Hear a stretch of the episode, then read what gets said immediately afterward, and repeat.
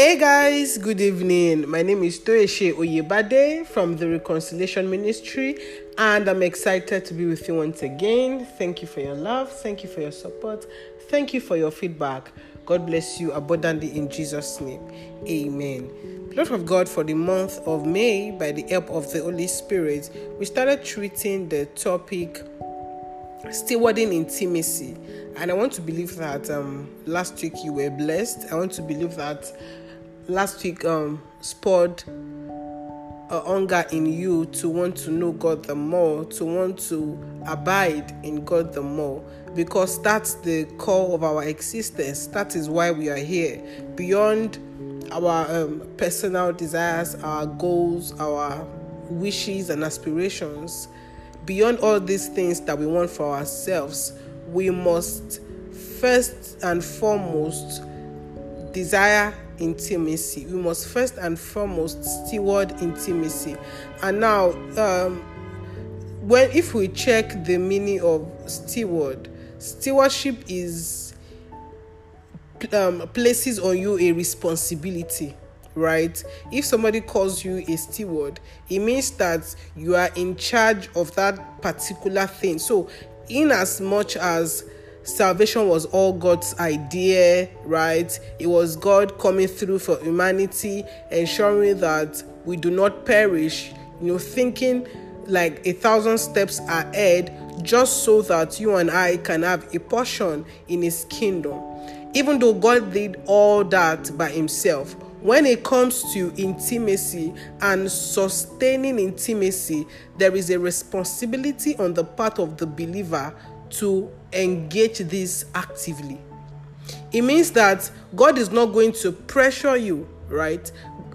He can stir up a desire in you. It can make you feel inconvenienced with the normal. It can, you know, it can shake you up a bit just so that you know that this is not the end. Like the level you're in is not the end and it's telling you oh come up ether right? God might be speaking to you in that line and he might be showing you things but it will not be enforcing what he desires on you because when god made man remember that god said let us make man in our image and in our likeness. It means that the ability to decide for yourself, God also released it into you.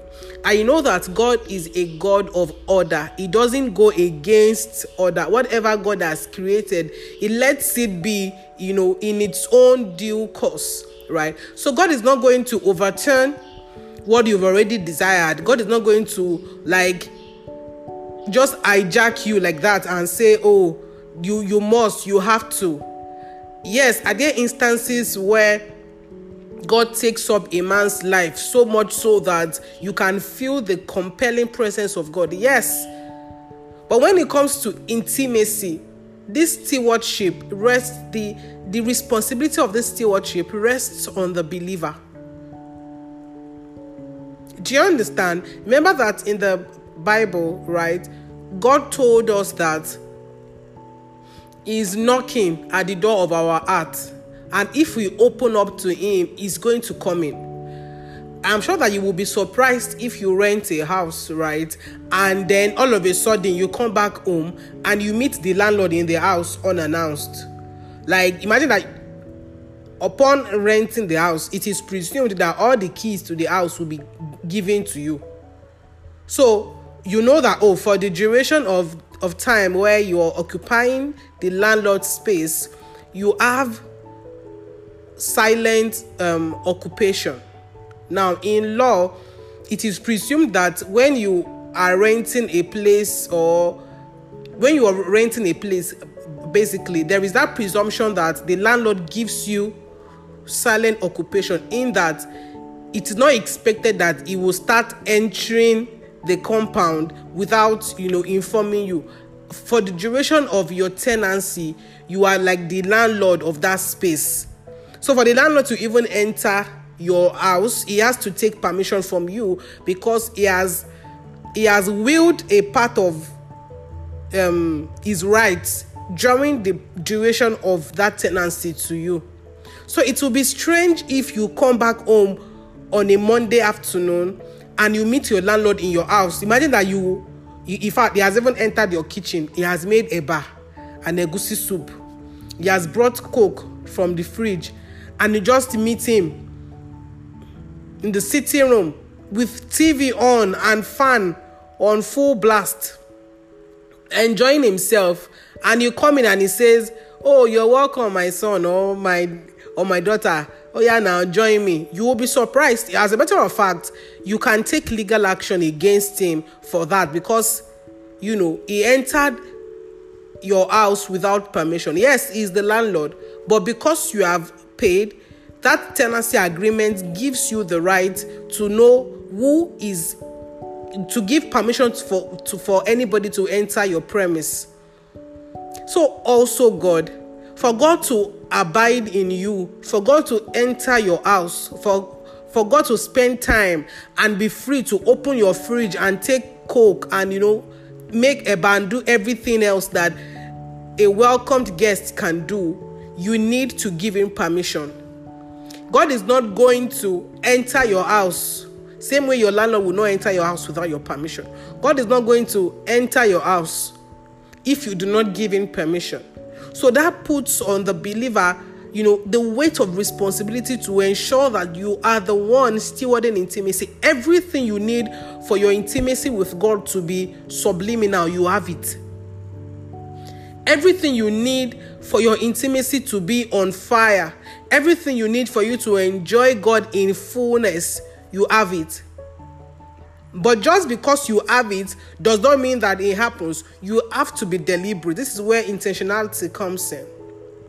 You have to literally take the bull by the horn. Bible says that the kingdom of God suffers violence, and the violent take it by force. So you have to wake up one morning and say, Enough is enough with me feeding on crumbs. Enough is enough of me having to hear God from the mouth of my pastor, having to hear God from other people's um, idea of who God is. Now is the time for me to perceive God, for me to know God for who He is.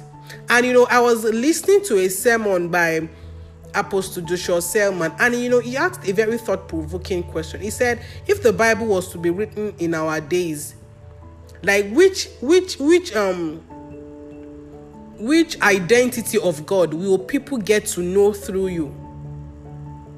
Will you be the person that they will know God through you as God the taskmaster or God the the violent man or God the inconsiderate man? Like, which identity of God, which character of God will people get to know through? You know that when we study the Bible, we know a dimension of God from the characters. Now, when you study David, you will know that, okay, you know it is you will see the possibility that it is possible for a man to steward intimacy it is possible for a man to carry god so much so that god would recommend him, God will say to him, This man is the apple of my eye. And remember that David existed at that time when, you know, the son was only a promise. Like he did not even have Jesus. There was no Holy Spirit abiding in him. The Spirit of God would just descend on them, you know, in the Old Testament, come and go, come and go. But now we are we are perpetually in the place of the presence of God. 247 all year round, you have the Holy Spirit. So it means that far beyond what David experienced, believers ought to experience that. Like it was like David act the code on time. Because you know, Psalm 27, verse 4 tells us that one thing I ask from the Lord, this only do I seek, that I may dwell in the house of the Lord all the days of my life to gaze on the beauty of the Lord and to seek Him in His temple. Now, remember that believers have now become God's temple. This was a man that in those days they had to build a physical temple for God. Anytime they wanted to abide with God, anytime they wanted to spend time with God, you know, from location to location, they had to establish a place to say, This is where, you know, the presence of God is. In those days, David recognized that the the the best thing to have in life, the the sweetest thing to have in life is to dwell in God's tabernacle, is to abide in God.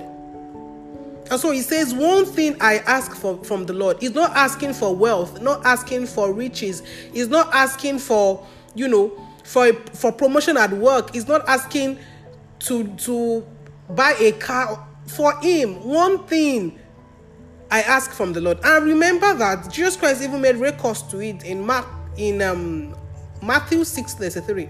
Jesus Christ tells us that we should seek ye first the kingdom of the Lord and its righteousness, and then every other thing will be added to us. Now, this is, you know, in remembrance of what David did, because David was not asking for those every other thing. David was asking for one thing Lord, let me just see you.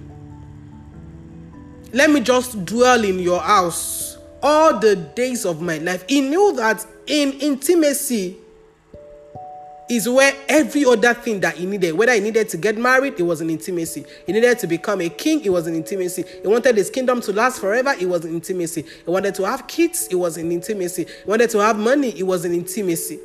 So he knew on time that, see, every other thing I need can be gotten from this source, from this root, which is intimacy. And so, as believers, we have that responsibility to steward the life that God has given us.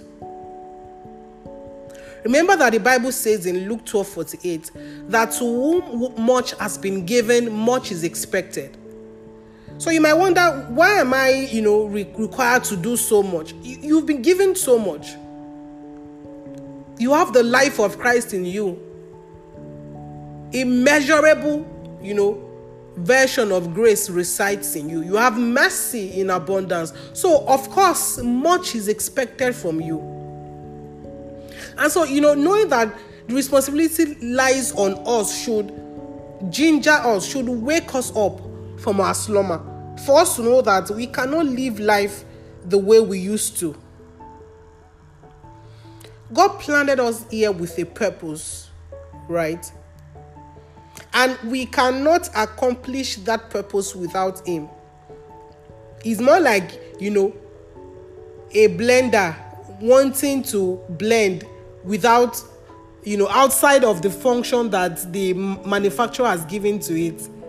How can he do that? Because when the manufacturer made it, he configured it to taste for the things the blender can do the manufacturer already you know imputed those things into the blender. So the blender is only wired to do the things that it had been made to do.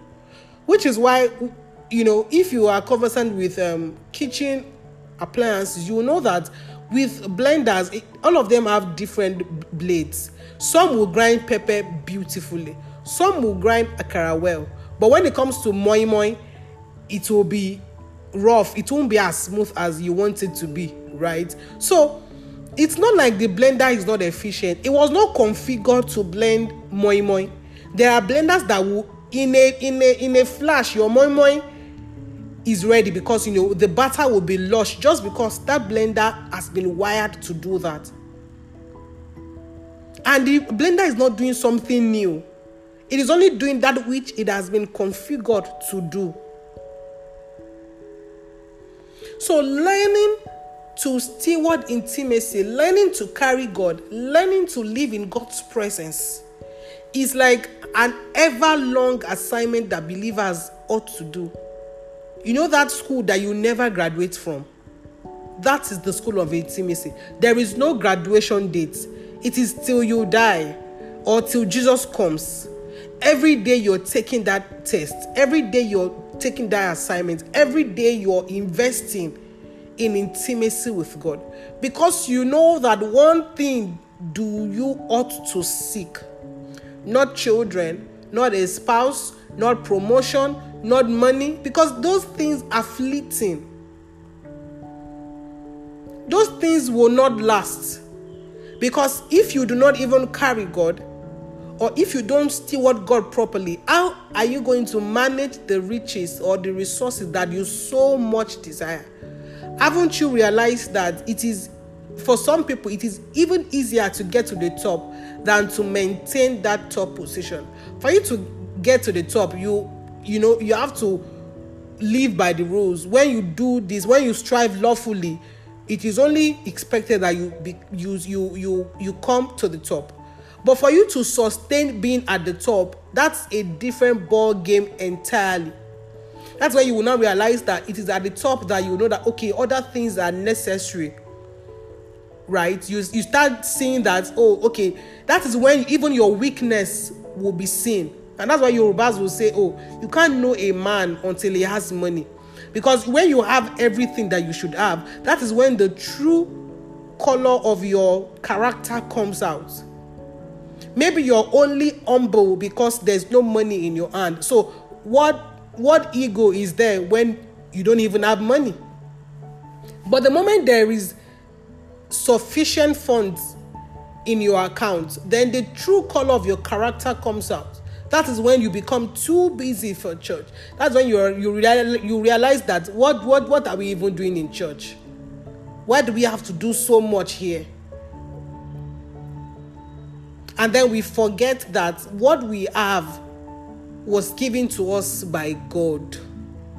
And so we need Him to maintain that which He has given to us. There is nothing that God gives you that you can maintain by yourself. Nothing. You want to get married, and then you get married, and you want to run that home outside God. It won't succeed because God created that establishment. Same way with you wanting to use a blender without reading the manual. You will underuse your blender or overuse your blender. You will have unrealistic expectations because you've not even gone through the manual. But when you go through the manual, you will know that okay, I can't blend at this at this rate, or I can blend at this rate. Okay, I can't puree this in the blender. Okay, I can shred this in the blender. You have an idea of what to expect. So there is no disappointment because you already know what the blender ought to do. But um, many of us just enter relationships and then we proceed into into into getting married without fully understanding what the institution requires. Yes, we do premarital counseling for some couple of weeks and then that's it. Forgetting that once you enter that institution, there is no graduation or there ought to be no graduation. So every time you're taking exams, and for you to take an exam, what do you need? You need to study.